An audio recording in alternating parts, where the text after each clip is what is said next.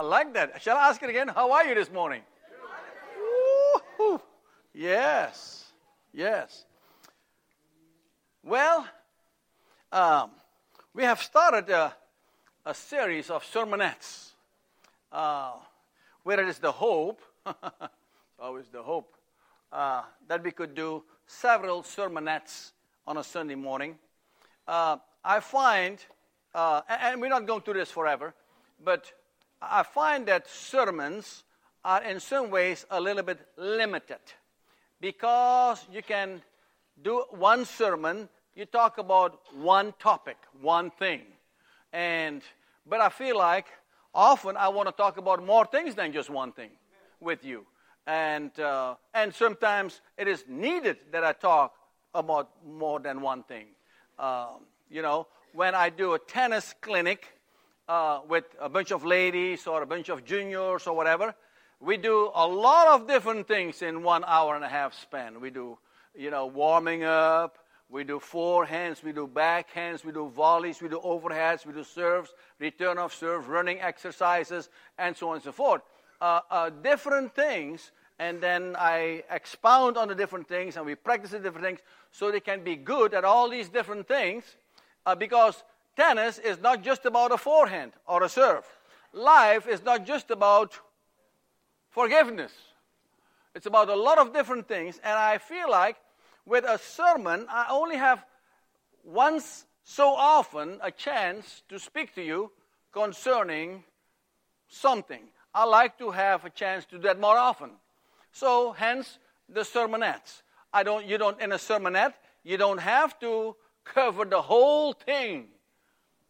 Nor that can you do that in a sermon, that you can cover the whole thing. There's no possible way you can cover everything about forgiveness or about love in a sermon.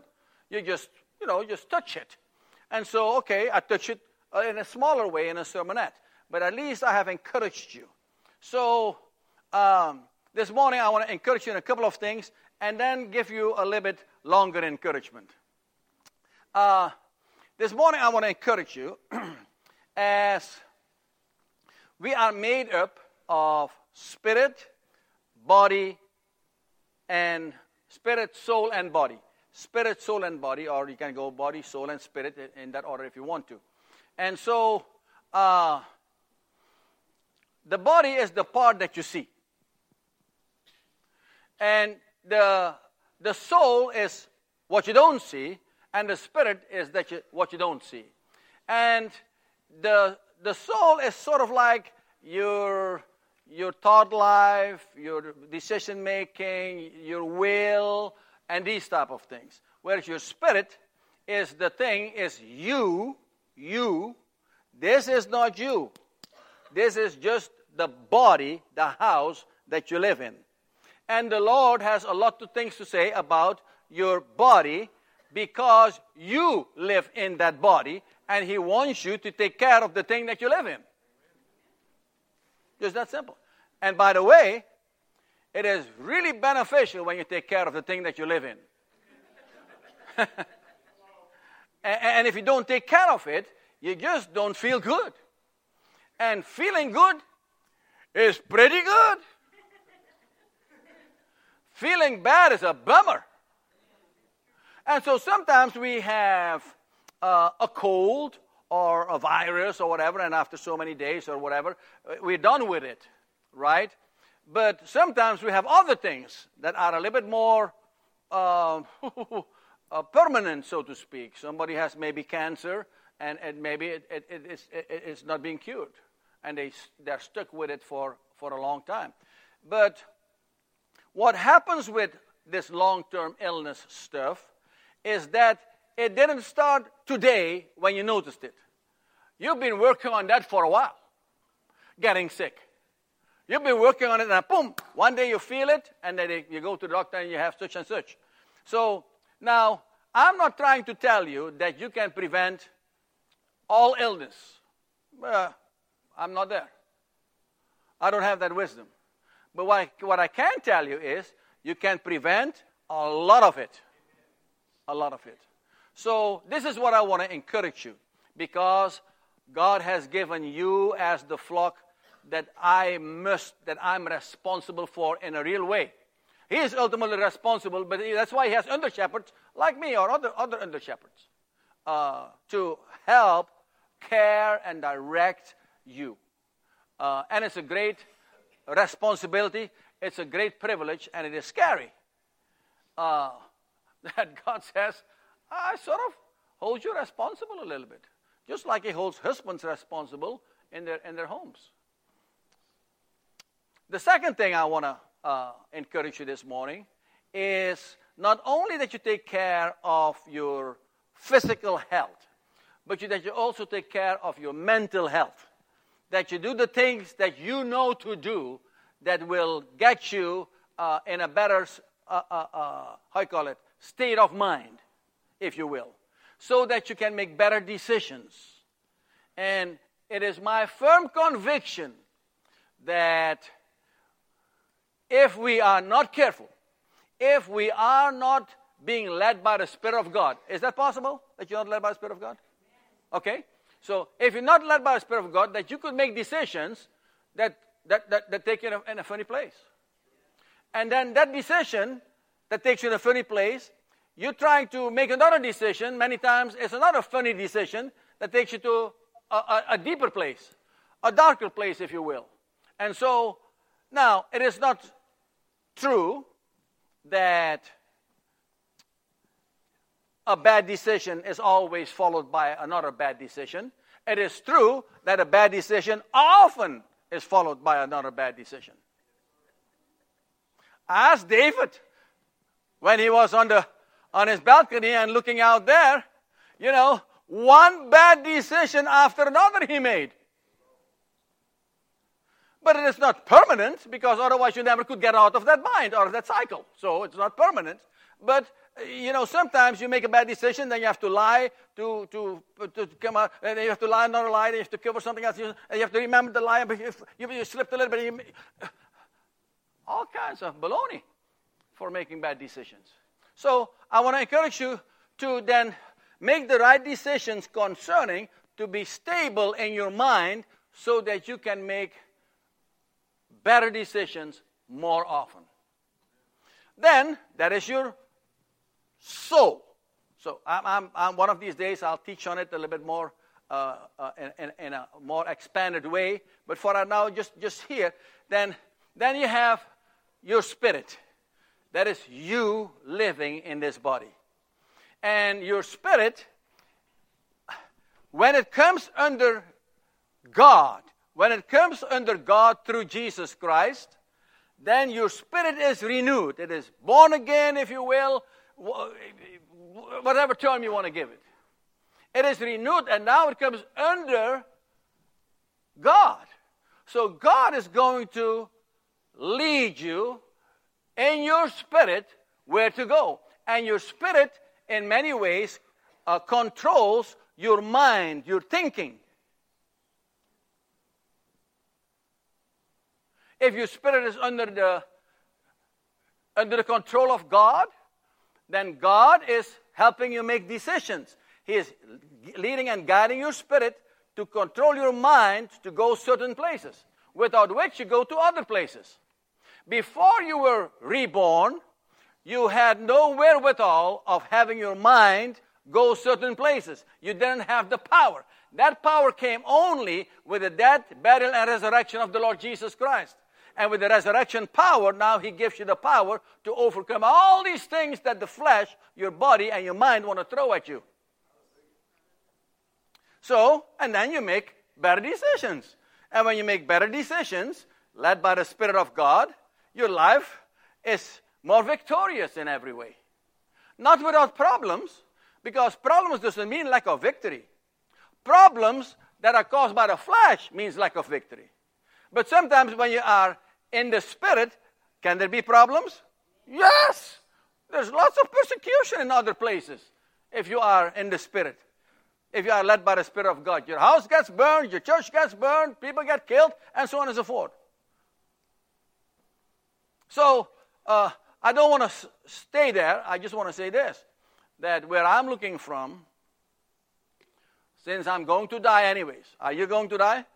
Thank you. And I'm going to die. I want to die for the gospel. I don't want to die for something stupid. So I'm not afraid to die. And we, we were studying Job this morning. Uh, uh, you know, when you try to teach Job, good luck, brother. Everybody wants to talk. you don't get to teach very much because there's so many questions and so many things when, you, when you're talking about Job. But the, the, the, the verse that I, I, I, like so much, I, I want to say is maybe in chapter 3, verse 15 or something like that. Uh, Though he slay me, yet shall I trust him. I'm not afraid to be slain. What I'm a little bit afraid of is how I'm going to be slain. if they go finger by finger, you know, that's no fun. Just do me the pop, poof, poof, poof. I'm good to go. Um, so, um, so encouraging you to take care of your body, to take care of your mind, the things that, and then, and then take care of your spirit. Be sure that you submit and yield to the Spirit of God who loves you and wants you to wants to guide you in wonderful places. In wonderful places. And I, I'll call them spiritual places. So now, today, then, uh, the, the, the bigger portion of the sermonettes is going to be on this is the title the problem is in the other person. Always in the other person. Amen. amen. we'll, come, we'll come back from that amen after a little while. I'm, I'm, I'm pretty sure. I'm pretty sure. So, in this Christian teaching, there is mostly the teaching concerning the fact that me as a Christian, I should put you first before myself. Is that, is that a fair statement? Okay. Somebody said, joy is Jesus first, then others, then yourself. Joy. So, and, and that is true. But there is also evidence in the scriptures that speaks to the fact that uh, I should take care of myself as well. And I'll, I'll point that out today a little bit. So that uh, we don't always think that the problem is in the other person and not in us. There is a gentleman named Rick Myers, is that his name? He wrote The Purpose Driven Life. Warren. Warren. Rick Warren. What did I say? Myers. Myers. Warren. Warren. Rick Warren. He sold more books than you can shake a stick at. Uh, so it was a very popular book. And the first page, I'm sorry, sorry, the first words on the first page of the first chapter go like this It is not about you.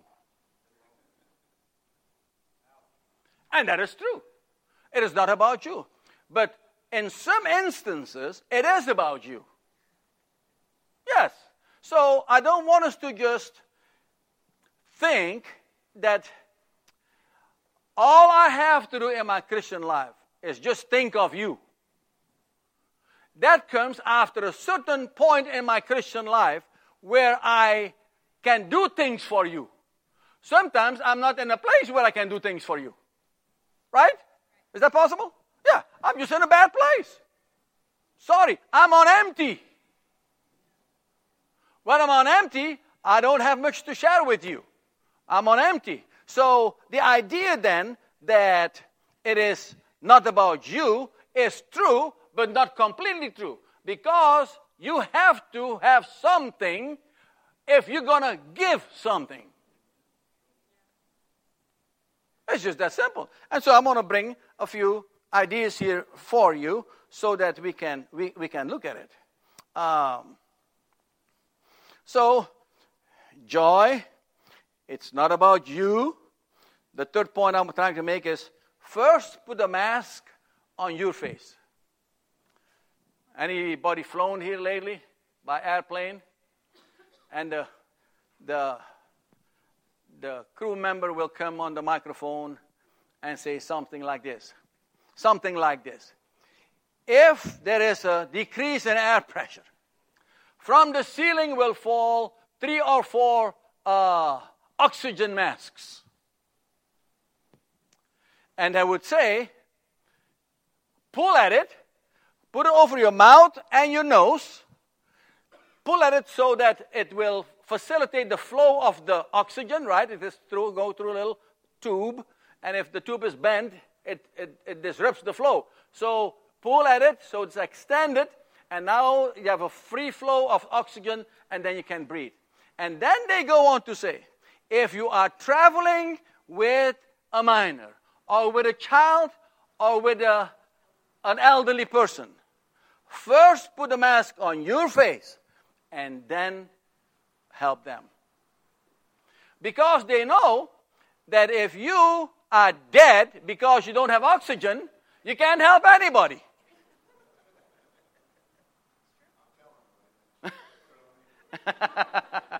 so you can help her. Yes. Uh, so there is a place then where we need to have, have something that we can share with somebody. In this case, it is an oxygen mask so that they can have oxygen after. But first, we have to do us because they know very well that in trying to help somebody else, all of a sudden, I'm out of, I'm out of oxygen. And I can't help neither me nor them. The best chance to help them is when I am, have oxygen myself. So, and that is a, that is a fair uh, a statement. Uh, it is not that you that you're thinking, well, it's okay for them to die and for me to live. No, you try to help them. This is your, this as a Christian, this is your primary thought. But if you're going to help them, you need to be able to breathe. Yes? Okay. So, this is just uh, a practical example.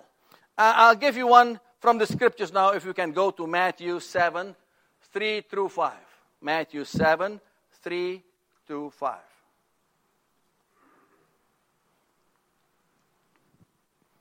Angel.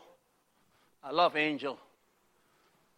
And why do you look at the speck in your brother's eye, but do not consider the plank in your own eye? Verse 4, and then we're going to come back to it. Or how can you say to your brother, Let me remove the speck from your eye, and look, a plank is in your own eye? And then 5 says this You hypocrite, it says. Verse 5 Hypocrite. First remove the plank from your own eye. Then you will see clearly to remove the speck from your brother's eye. So this is Jesus speaking. And he is not saying, Jesus, that you, because this has to, verses 1 and 2 have to do with judging, don't judge the other person, and so on and so forth. So, he is not saying that we cannot say to a brother, hey, there is a speck in your eye, Glenn. Uh, uh, just hypothetical. Uh, there's never a speck in your eye. uh, so, this is not prohibiting me. Matter of fact, it's encouraging me. It is not prohibiting me that I cannot talk to a brother and say, hey, there's a speck in your eye. Let me help you with it. What this is saying to me is that when I see a speck in your eye, I need to be sure that it is a speck in your eye. And then what I will do is I will immediately ask the Holy Spirit and say, Holy Spirit, I see a speck in Doll's eye. Would you let me know if I have a tree in mine so that I can take it out so I can clearly see that there is a speck and not only that, I can help him get the speck out. This is not prohibiting me to tell him that there's a speck, but this is telling me that I should be sure. Otherwise, I'm a hypocrite. Let me be sure. Let me just go ahead. Some people go around and they want to teach everybody all the time.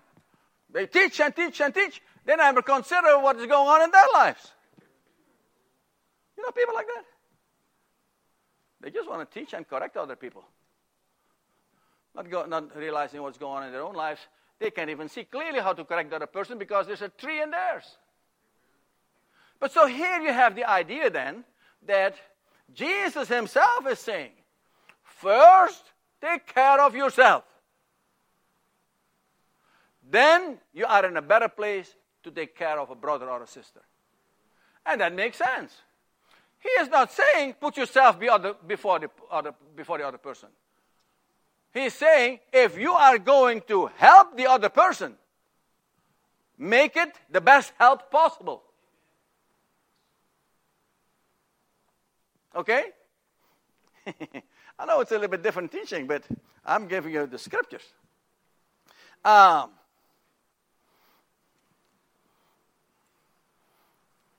when your car is stalled and you think, it just recently happened, somebody's car was stalled and they thought it was a battery.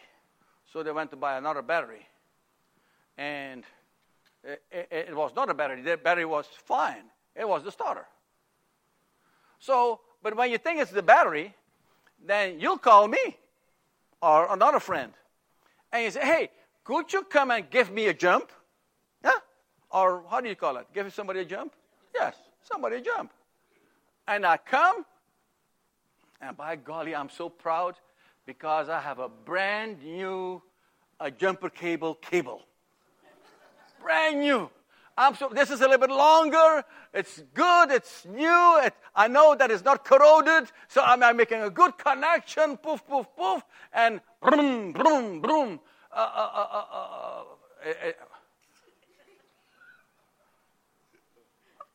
The other guy, he's trying, but nothing is happening. Could it be that I don't have enough charge in mine to help jump a brother? We were mistaken. It was not his battery, it was his starter. But as it turned out, I didn't have enough juice to jump him. I need a recharge. You know how you put the, the battery on a charger or, or whatever, and you, you got to recharge. Now you have a, a battery that's charged so you can give somebody a jump. Well, this happens in life all the time. That you're trying to give somebody a jump, but you don't have a charge. Good for you that you have a new cable. Good for you that you have a new Bible. Good for you that you, you know, you go to church three times a week. The question is do you have a charge to give somebody else a charge?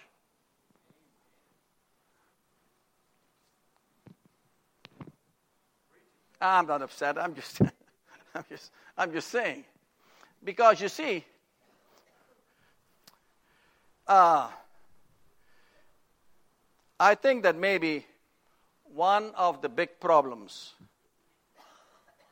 in Christian circles, in relationships, is because I think that the problem is in you when the problem is in me. This happens a lot between husbands and wives. This happens between brothers and sisters. The problem is always the other person, it seems like.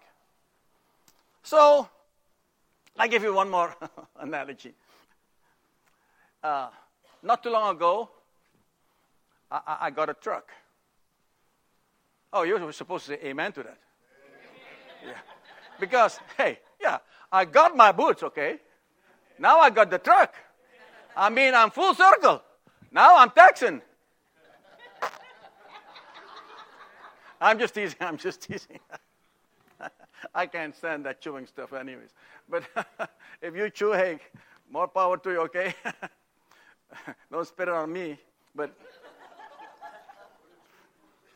I, you know, when I first came to this country, I, I, we trained at the HEB Tennis Center. And there was a, a gentleman there that cleaned the place. And, and he had something over here. I said, I said, oh my gosh, Chicho, you should go to the dentist. I think you have, I think you have an abscess. Somebody said, Shh, it's not, it's his chew. It's in there. Oh my God, I apologize. I didn't know that you chewed this stuff. I've never come across like that. Or, or I, well, maybe I'll not tell you that story, but. Uh, so, I have a truck.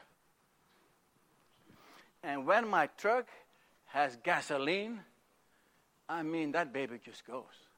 With all ease, I just step my foot on the gas pedal.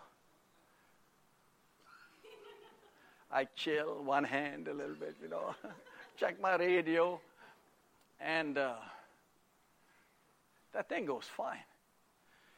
In my truck, there's a gauge that tells me when my gasoline is going to, to going to be empty. And usually, when it's close to empty, you hear ping, ping, ping. A sound goes off, and a light goes on. Oh, that means you only have a few miles left to go. And I'm thinking to myself, hey, I got places to go, I got things to do, forget about filling up. All of a sudden, I'm without gasoline. And the thing that was so easy at first, just chilling, leaning back over here, putting my foot on the gas pedal and just go smoothly, now I have to push. Not only I can't push it, I'm 71 years old. So I'm. Is there somebody can help me push this thing? It is funny because God is telling us be filled with the Holy Spirit. Be filled with the Holy Spirit. Then your Christian life goes. Let me put it this way. You, you, there's your Christian life, and then you, there's your life. Your Christian life, in the spiritual realm, things go good in the spiritual realm because you're filled with the Holy Spirit. But what we want to do is we want to do the things of God on an empty tank. Guess how hard it is to push my truck to San Antonio? And hey, you, you're pushing like crazy. I'm so, so you know, I'm thinking, man, it's hard to do God's thing without His power.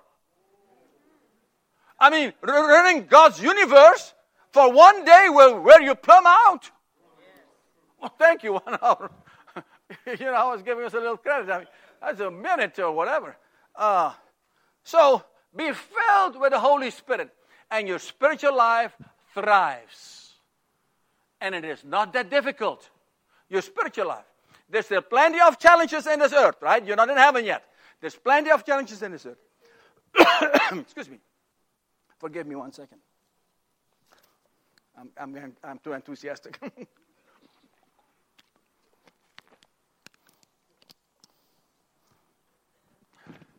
So I have two sons who are in the ministry in San Antonio.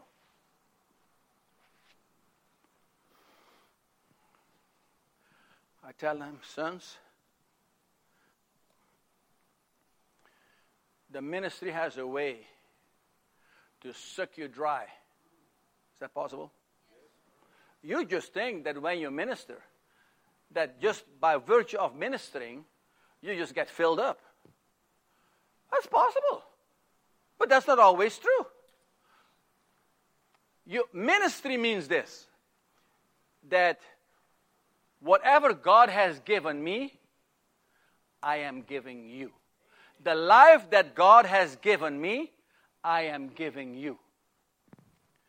But when I'm so busy that the ministry has sucked me dry, I have nothing else to give her then I'm just busy. There's a gentleman, I forget his name now, I, I haven't read through it in, in, in, a while, who wrote a book. Uh, the, the, the dangerous calling of ministry. The dangerous calling of ministry, something like that. Or maybe ministry a dangerous calling. I forget the exact wording, but th- this is the, the gist of it.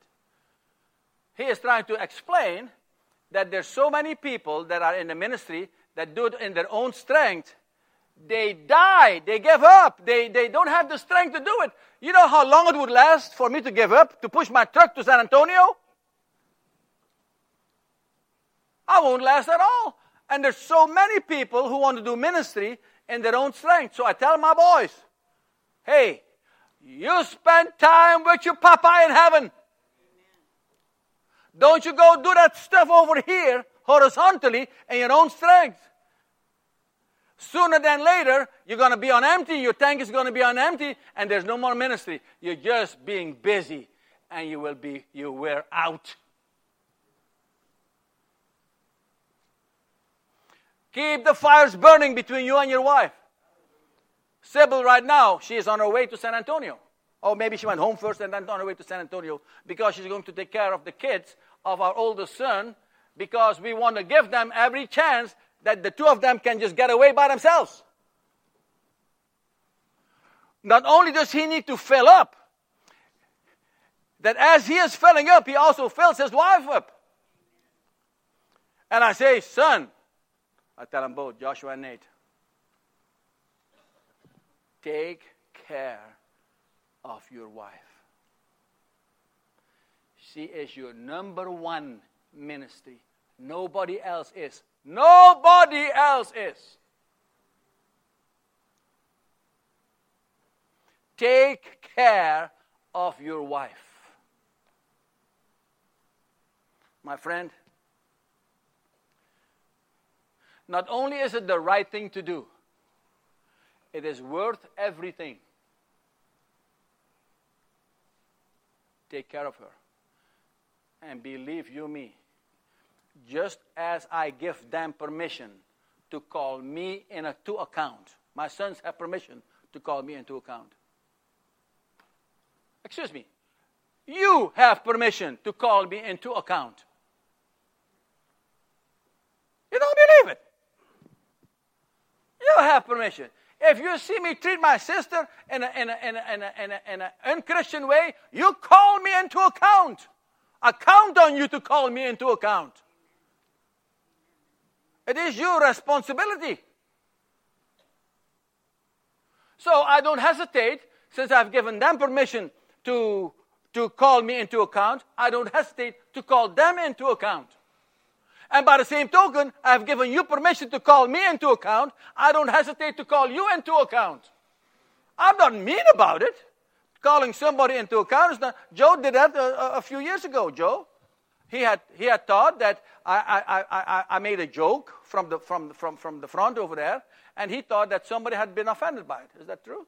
It's true. That's what he said. And so Joe came to me and says, Pastor, I just want to share with you that the joke that you made offended the brother over there.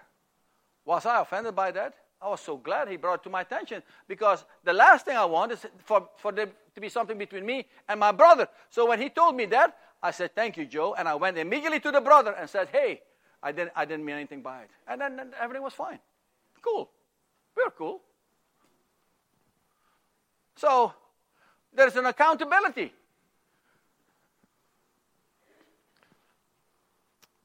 Okay, where were we? Accountability. So now, so part of the problem is that we think that the problem is in the other person. That thought that the problem is in the other person, that is the problem. That is the problem. Is there a problem in the other person? Yes, there is. Because they're flawed people too. Right? Like I'm flawed. But I don't have control over the other person. I only have control over me. Now, let me show you what happens when I take care of me. When I take care of the problem that is in me, Herman, let's say, we, we, we, uh, our relationship, and I think the problem is in him, but finally the Lord shows me no, the problem is in you. When I take care of the problem in me and I go before the Lord and I make things right with God, then will there be a change in me? Yes, there will be a change in me. And because there is a change in me, right? He will see the change in me, and I will have changed, and he is seeing a change in me. I have made already progress. Yes? One, I have solved the problem in me. Two, he, I, I, I, sorry, I, I have solved the problem in me, which means I look at Herman differently, and he sees there is a difference in me. Yes? Okay. So then, the, the second thing that will happen is because there is a change in me, there might be a change in him. The things that I told you that he's flawed, and those flaws they caused, uh, caused the problem between us, maybe there is a change in him. But let me put it this way. If I want to bring to bear a change in him, what is my best course of action? Remaining the same? So, he remains the same, and we keep doing the same thing, expecting a different result. What do they call that? Thank you. So now I have changed, then that is my best chance to cause a change in him. Right? So now, when he starts changing, he sees me differently, I see him differently. Now there is lots of progress made in the relationship. So, don't let me stop over here because that is not right. I have worked on me. I am now in a healthier place than I was before. Yes, spiritually speaking. And now I have some things to give. And now it becomes all about the other person. How I can help, how I can encourage, how I can uh, teach, how I can uh, facilitate, how I can make things good, how I can make things right, how I can do the things, excuse me, that promote their well being. So, yes, it is not about me, it is about you. But if I don't take care of me, I can't take care of you. Then, even though this is about you, it doesn't make any difference. I have nothing to give. So, therefore, I must spend time with my Heavenly Father. Do you spend time with your Heavenly Father?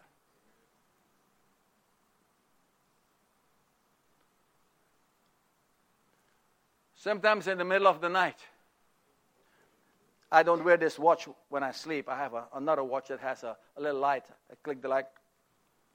You know, I have my glasses right over here, but I, I, I can see it probably without the glasses pretty good. So I press the light.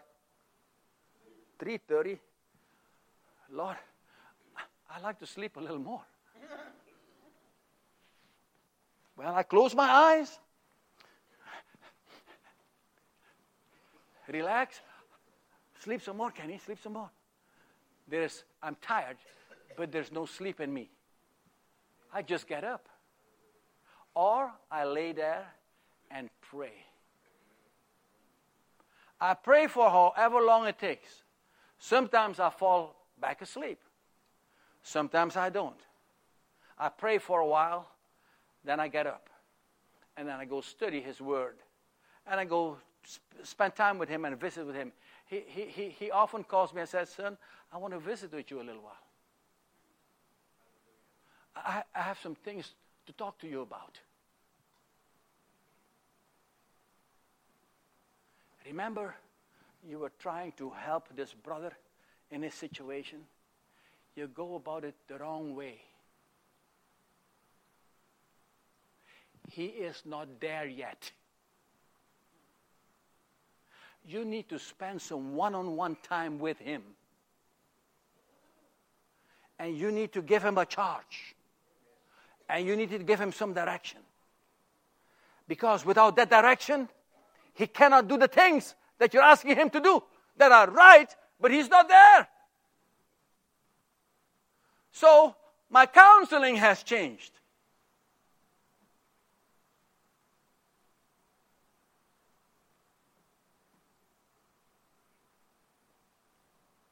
You know, these, these things happen happen often.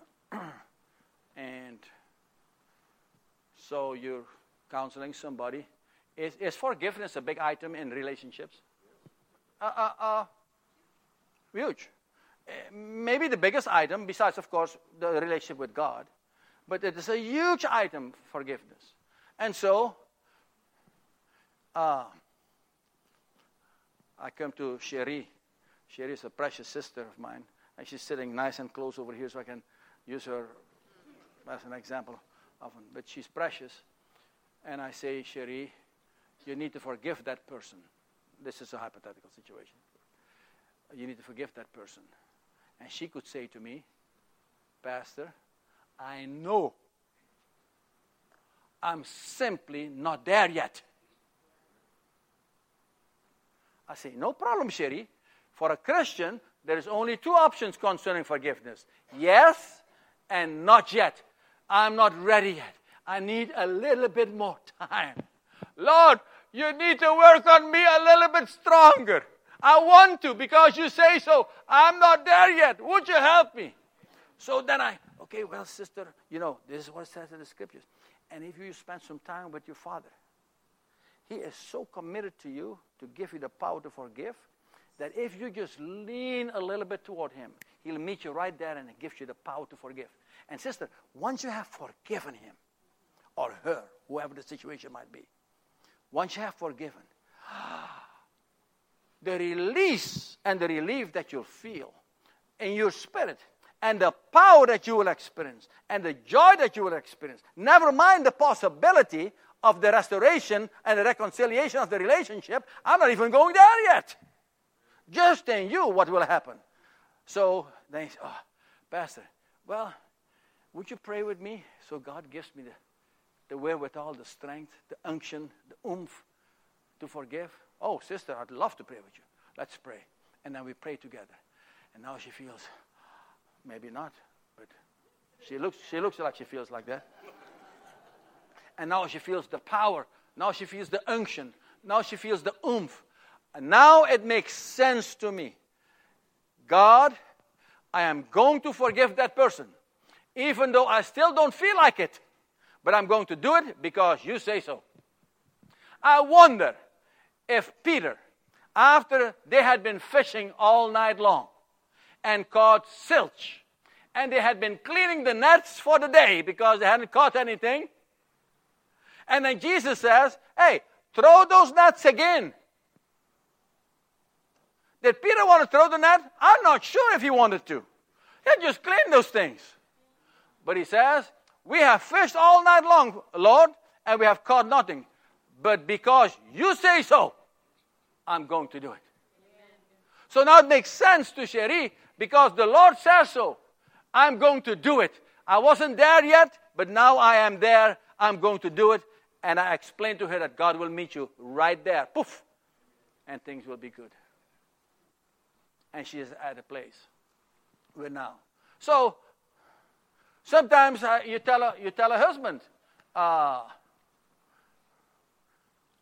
"Hey, listen, I know that your wife has some issues. Okay, well, he, he's told me, so I, I know. I, but, but, but I take it always with a grain of salt, or two or three grains of salt." Uh, because he comes from his perspective, right? And and I know, and, and I've talked with the wife also, and she and she admits also that she has some issues. I so I know that she has some issues, but my friend, this is what I need for you to do because this is what God says. And I give him instructions. And he goes away. But he is not there yet. And God is starting to show me in your counseling you need to give consideration to these different things. That you may have to spend some time with them. In the scriptures first. to try to convince him by the Spirit to do this and this and this and this. Because without the Spirit, he won't be able to do it and he'll give up. Sometimes the people are simply rebellious. But that's not always the case. If they're rebellious, I tell them, you know what? Uh, if you're going to remain in this state, you should go get counseling somewhere else. I can't help you. I am not sure that God can help you if you're going to be rebellious to Him. Am I right theolo- theologically, Doyle? I don't know. I, I just don't know. But when somebody's rebellious, I have never seen them get help till they came out of re- that rebellion. You know, God speaks about rebellion like it's like witchcraft. There's nothing, nothing good about it. There's only bad stuff about that. If somebody's in the flesh, that's one thing. Maybe they want to be in the spirit. When you talk to them, oh Lord, yeah, that's what I want. Praise the Lord, let's go. But if someone's rebellious, they don't want to go there. They're, they're, they're happy where they are, no matter how unhappy they are.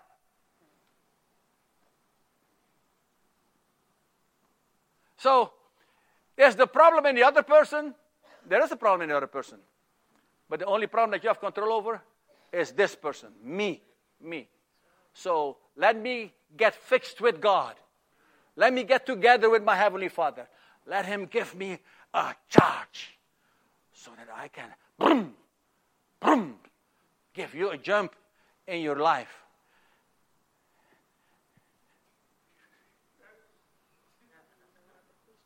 You don't have to push the truck. You're cruising. It's not easy. I mean, though it is easy driving to San Antonio, sometimes I get sleepy. Do you get sleepy when you drive? My head outside, get a little fresh air. Stop the car, run around the car a few times. Go back in. It is not necessarily easy, but the drive is so much easier than when I have to just push the thing and do it in my own strength. And so it is with your spiritual walk before the, for the Lord. Uh, be filled. Not only is it that you can live your own life in a more pleasant and, and, and, and smooth ride, but you can also give somebody else a ride and a push and a jump and an encouragement so that they can live their lives more victoriously.